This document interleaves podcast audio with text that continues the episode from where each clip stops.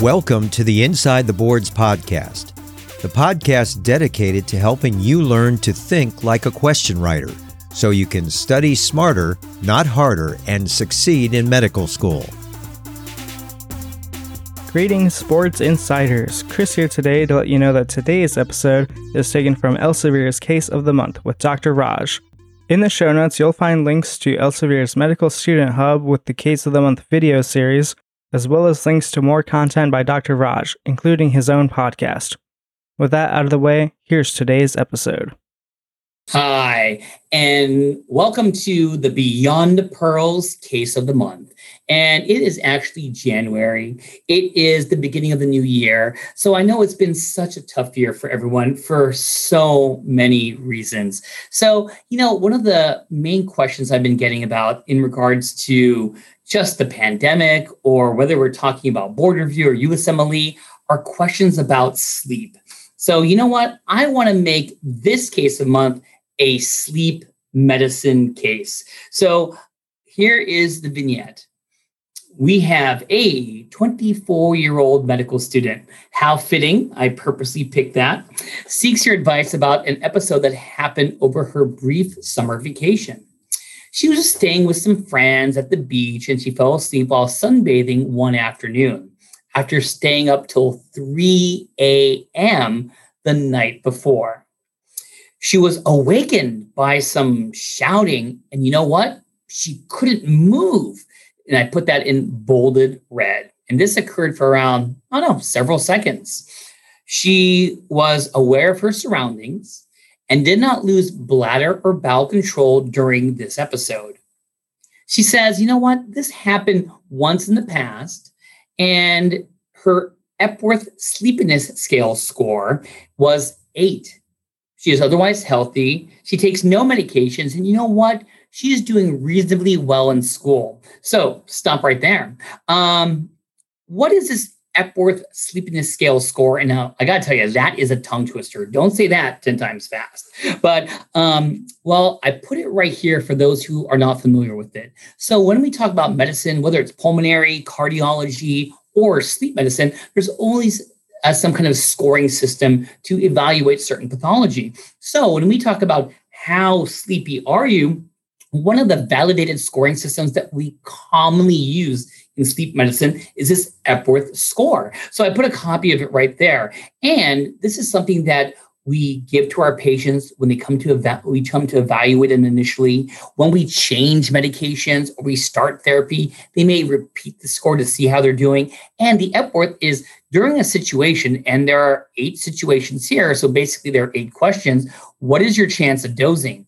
Zero meaning not at all. Three means, yep, I'm going to be totally out. So we're going to ask you situations like, so if you're sitting and reading, are you going to doze off? Are you watching TV? Can you doze off? What about just sitting down quietly in a in a public place? You know what I mean, like a movie theater. So you could read all of those, but this is a very simple questionnaire that usually is given to my patients prior to me seeing them as a sleep specialist. Now, let me ask you this. If I was worried about someone having excessive daytime sleepiness, the score goes from zero to 24. What is going to be the numerical cutoff to say, you know what?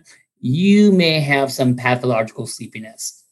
Well, you know, you could throw out a couple numbers, but usually the number that most of us gravitate to is going to be somewhere between 12 and 15. Now, if I make the number 12, it's going to be very, very sensitive. So I'm going to catch everyone who's sleepy. If I make the number very, very high, then it's going to be a little more specific. But I would say somewhere between 12 and 15. 12 is what many people go with. But her Epworth score is going to be eight. All right, for what it's worth. So not too sleepy at all. So let's continue reading. Oh, which of the following do you recommend in this patient? So let's just take one step back. We have a pretty healthy 24 year old female. She was uh, staying up one night, and all of a sudden, when she was sleeping, she uh, she couldn't move, and she was scared. I would be, and her Epworth was eight. So, what do you recommend? Should we evaluate her for narcolepsy? Well, stop right there. So, if someone's going to be evaluated for narcolepsy, what is one of the key features that we always think about if someone has narcolepsy? You got it. excessive daytime sleepiness. Not I'm a little fatigued. I mean, you need to sleep. That's what excessive daytime sleepiness is. And when we talk about narcolepsy, you know, I got to tell you, it is a, a, rare disease. It's an orphan disease, but it's highly underdiagnosed and it's often misdiagnosed. And many of my patients get misdiagnosed for other things before they get the correct diagnosis. So even though I'm very passionate about narcolepsy. You know why I don't think narcolepsy is going to be the answer here? She's just not sleepy enough. But why did that make one of the answer choices? Is because when we think about narcolepsy, there are three broad categories of symptoms the excessive daytime sleepiness, they could actually have poor sleep at night. And the last is going to be the accessory symptoms of narcolepsy, such as sleep paralysis, such as having hallucinations as you're falling asleep or waking up, or there's a word called cataplexy. And what is cataplexy? Kind of that loss of muscle tone, but you still are going to be conscious. And it usually occurs when you have people that have uh, exposed to intense emotions like laughter. So even though there is possibly some sleep paralysis here, you know, I feel that this is not going to be a narcolepsy evaluation. Now, what about B, referral to a psychiatrist? Now, that's kind of mean, right? You have an episode where you can't move at night. I don't think it's time to go to the psychiatrist. That probably is not going to be the answer. And test taking skills. Is the answer on board exams in the USMLE usually going to be referred to someone else? The answer is you know that. It probably is not going to be that. Uh, let me skip down to letter D here. Should we evaluate her for seizures? Well, you know what? The answer is no. But look at the vignette. What did we put here? There was no loss of bladder or bowel control. So I just don't feel that this is going to be a, a seizure workup. I don't think she needs an EEG. I don't think she needs any type of MRI or imaging of the brain. So so by default, I think the best thing to do is give a little what? Some reassurance. So if I had to pick the answer, the answer is going to be C. And I may have mentioned what she has already, but maybe you didn't hear it. So, who wants to tell me the diagnosis in this patient?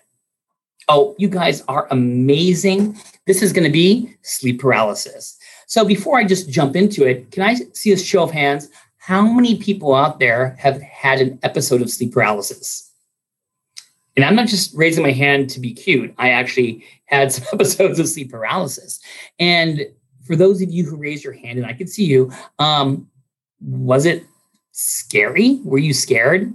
And the answer is, yeah, I was. I was terrified. Can you imagine? It's like, uh, what's my critical care analogy? Being in a medical ICU, someone gives you a paralytic but forgets to make you sleepy. Oh my God, that just freaks me out. And that's what sleep paralysis is. So I want to spend some time today to talk about sleep paralysis. So I think the first question I want to ask is, is sleep paralysis bad?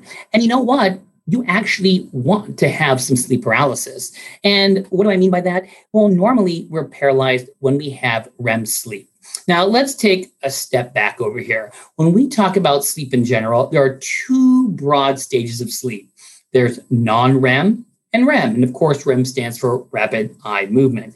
And when we think about non REM sleep, how many stages are there in non REM sleep? There are three. We call that N1, N2, and N3. And of course, N stands for non REM. And when we think about N1 sleep, that's going to be, you know, when you first doze off, that's going to be the lighter stages of sleep. We only spend around 5 to 10% in N1 sleep. Then we go into N2 sleep, and we spend a lot of time, a majority of our time in N2 sleep. Then we go a little bit deeper into N3 sleep. That's also known as slow wave sleep. It's also known as delta sleep or deep sleep. And we have more deep sleep, delta sleep when we're younger, and we actually lose a lot of it as we get older. Then, after we're in N3 sleep, we finally get into REM. And what makes REM so unique than any other stage of sleep? I kind of gave it away, you're paralyzed. You don't move in REM sleep. Why? Is because of those dreams. And now let me take a step back and ask you a question. So, what stage of sleep do we dream in? And you know, that's kind of a leading question because you can dream in any stage of sleep. But when I say vivid, HD TV like dreams, what stage is that going to be? Oh, it's definitely going to be in REM. So, you know sometimes you wake up in the morning and you know you dreamt and you're thinking really hard about it, but it's almost like the recording of your dream is like old VHS tape. It's kind of blurry and hazy, and you, you know you dreamt, but you can't say anything about it. That's probably a non REM dream. But in these vivid dreams you have in REM sleep, they're so vivid, you'll probably end up going to move. And trust me that you don't end up moving all the time when you have REM sleep. You, you kind of want to be paralyzed. So it's a protective mechanism for you and your bed partner. So over here, yes, sleep paralysis is important when you're in REM sleep, but there are disorders. And look at this one. It's called REM movement disorder. Now, REM movement disorder goes under a broad category of disease called parasomnias. So, what are parasomnias? Unwanted behaviors and actions and thoughts that occur as you're falling asleep, as you're waking up, or transitioning between the different stages of sleep. So, in individuals who have REM movement disorder during REM sleep, they're not paralyzed. Now, that's not a good thing. And when we talk about individuals who have this REM they get some pretty aggressive dreams. So these dreams are not dreams of them playing Uno or Sudoku. I mean, these are dreams of being pirates. These are dreams of running and jumping. And you know what? If you're not paralyzed, who is going to pay the consequence? You got it. Those bed partners, because you're going to be punching and kicking. So there is a disorder that we worry about called REM movement disorder. And this disorder mainly occurs as you get older, and this disease mainly occurs in men. And let me give you a USMLE pearl. Who can tell me out there what neurological disorder is associated with REM movement disorder? Who can tell me? I think someone yelled it. It is Parkinson's disease. So back to sleep paralysis. You definitely want it normally, especially when you have uh, normal REM sleep. And remember, most of our REM sleep occurs closer to the morning, closer to the morning. And how are you going to remember that? When most of us wake up, most of us try to wake up from a nice, beautiful dream, because that's when we have all our REM sleep. So back to sleep paralysis, how do we categorize it? Well, here are a couple of those sleep words that we use. Is it hypnagogic or is it hypnopompic? So hypnagogic means it occurs as you're falling asleep. Hypnopompic means as you're waking up. And you know, when we talk about narcolepsy, because many people kind of niche sleep paralysis to narcolepsy, most of the uh, sleep paralysis occurs as you're falling asleep. And you're going to ask me why, Dr. Raj, is because when we talk about narcolepsy, there's a dysregulation of your sleep and wake cycles. During the day, you know, people are going to have excessive attacks of sleepiness. And during the night, they can't even fall asleep. So when we think about narcolepsy, it's definitely a misconception that people with narcolepsy are sleeping all the time. They mainly have that dysregulation of sleep and wake. But why do they get more of that hypnagogic paralysis? Is because during the day, when people with narcolepsy suddenly fall asleep, they fall asleep into REM. And when you fall asleep into REM, you're going to be what? Paralyzed. And when you're going to be paralyzed, you know, your body wants to actually try to wake you up and give you these visual hallucinations. And you're actually going to be dreaming. So you definitely get these hallucinations as you're falling asleep. You get to sleep paralysis as you're falling asleep. So think about hypnagogic, even though technically uh, people with narcolepsy can get both. So sleep paralysis, it can happen as you're falling asleep or as you're waking up. So, with that being said, you know, what's another way to characterize it beyond falling asleep and waking up? Well, you want to know if it's going to be an isolated episode or is it something that's going to be recurrent? Now, I got to tell you, you know, it is very, very common that many people will have one episode of sleep paralysis, including me. So, what can give you an isolated episode of sleep paralysis? Well, look at the first bullet point sleep deprivation. Uh, can I see show of hands? How many people listening to this are sleep deprived? There we go. Uh, so when we talk about why, it's because when you are sleep deprived, you actually will rebound in some stages of sleep that you really need, like N3 sleep, known as delta sleep, slow wave sleep, or REM. And when you get that REM rebound that occurs sometimes when you are have um, are sleep deprived, you have a higher chance of being awakened or falling asleep in the REM, so higher chance of having sleep paralysis. Look at this one, jet lag. So why are people with jet lag a little more predisposed to sleep paralysis? Is because due to the the, the, the change between the patient's circadian rhythm and the time where they are, their REM sleep is all over the place. And because their REM sleep is all over the place, they have a higher chance, not to mention they're probably sleep deprived from the travel, you know, to get some sleep paralysis. Alcohol, oh boy. You know, when we talk about alcohol, what do we say is that can alcohol make you sleepy? The answer is uh, yes. I mean, that's the claim to fame. It definitely could knock you out per se. But what is the downside of alcohol? Well, in regards to sleep, you get multiple awakenings the second half of the night, multiple awakenings and arousals. That's why you feel so tired in the day after a night of drinking. So you can imagine if the second half of the night is where you're having multiple awakenings and arousals, the more arousals and awakenings you have, the higher chances you are of having what? sleep paralysis. And the last tier is going to be GERDs. What does GERD stand for? Gastroesophageal reflux disease. So you can imagine that if someone has heartburn when they're going to bed, or maybe that night they they ate some uh, foods that really could predispose them to GERDs, like caffeine, chocolate, tomatoes. You know that every time you have that heartburn, it may wake you up from sleep. And the more times you arouse some sleep, the higher chance you may have of having some sleep paralysis. So, one thing I wanted to make clear if you're asking what actually is causing the sleep paralysis, it's a disconnect.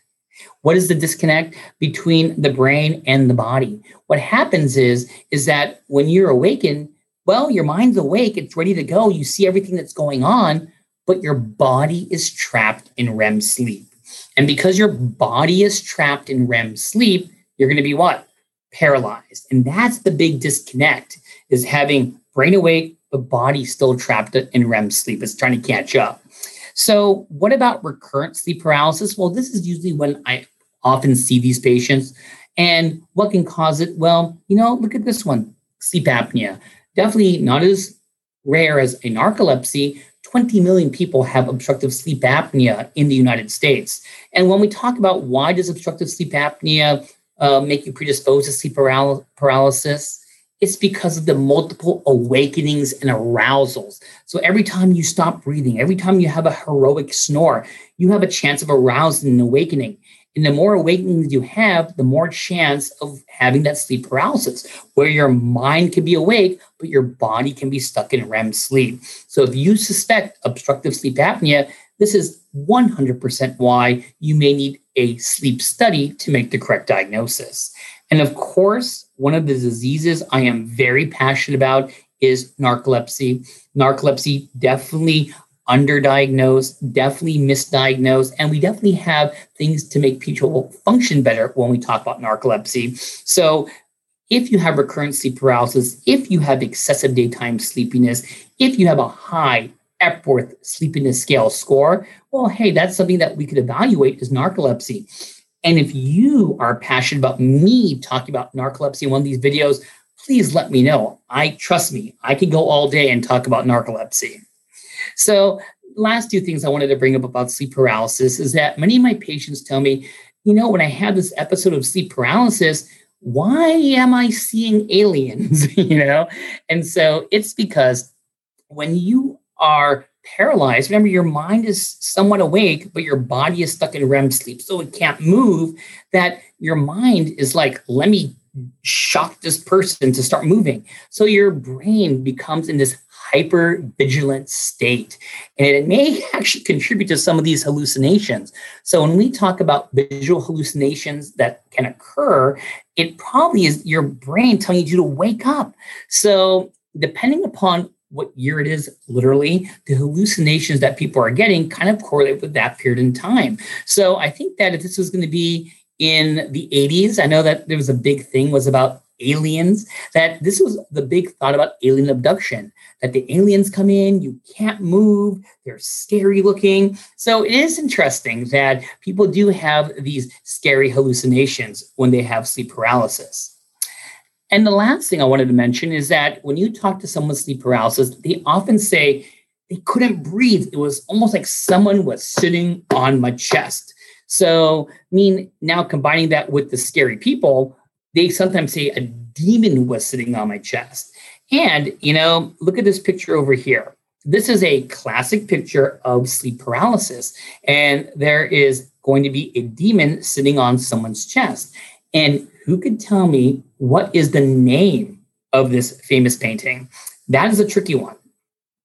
This is called the Incubus the Incubus. That's not a name of a rock band. It's called the Incubus. So when we talk about um, why do people feel that way, is because let's go back to the science. So when you have sleep paralysis, what do we say? Your mind is awake, but your body's stuck in what? REM sleep. And when you're in REM sleep, what makes it so unique from other stages of sleep? You lose muscle tone. You can't move because you're going to be in REM sleep. And what happens because you lose muscle tone that the upper airway gets what collapsed and check this out what stage of sleep do we see obstructive sleep apnea the most REM sleep because of the loss of muscle tone of the upper airways. So you could imagine if you're having sleep paralysis, you can't breathe because of that loss of muscle tone. Also, during REM sleep, there are changes in your breathing pattern. Your breathing becomes more shallow when you're in REM sleep. So now you're having obstruction up here, you're having shallow breathing, you're visualizing some kind of monster, and you can't breathe. And that's why it can be very, very scary. Truth is that the answer to the question is correct. It is reassurance. And that's why it's always important to talk to your primary care doctor if you had an episode of this. And of course, if you're having recurrent episodes of sleep paralysis, that is something that really does need to be evaluated. And on that note, I hope you enjoyed our first sleep case together. If you have any requests, obstructive sleep apnea, insomnia, parasomnia, narcolepsy, hey, let me know. I'll be happy to talk about those. And of course, follow me on social media, especially my Instagram. I hope everyone has a great 2021.